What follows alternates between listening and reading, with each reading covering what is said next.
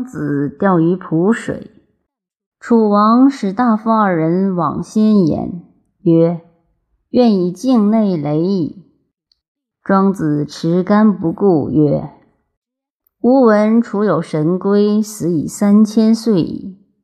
王今祀而藏之庙堂之上，此龟者，宁其死为留骨而贵乎？”宁其生而业委于途中乎？二大夫曰：“宁生而业委途中。”庄子曰：“往矣，吾将业委于途中。”惠子向良，庄子往见之。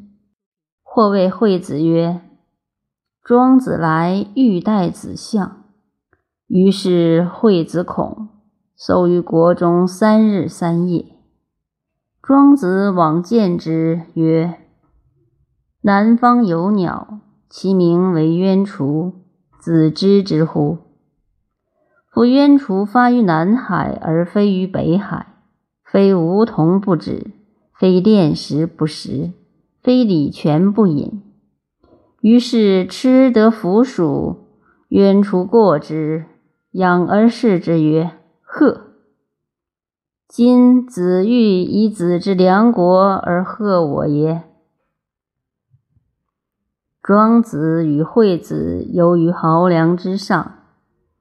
庄子曰：“条鱼出游从容，是鱼之乐也。”惠子曰：“子非鱼，安知鱼之乐？”庄子曰：“子非我，安知我不知鱼之乐？”惠子曰：“我非子，故不知子矣。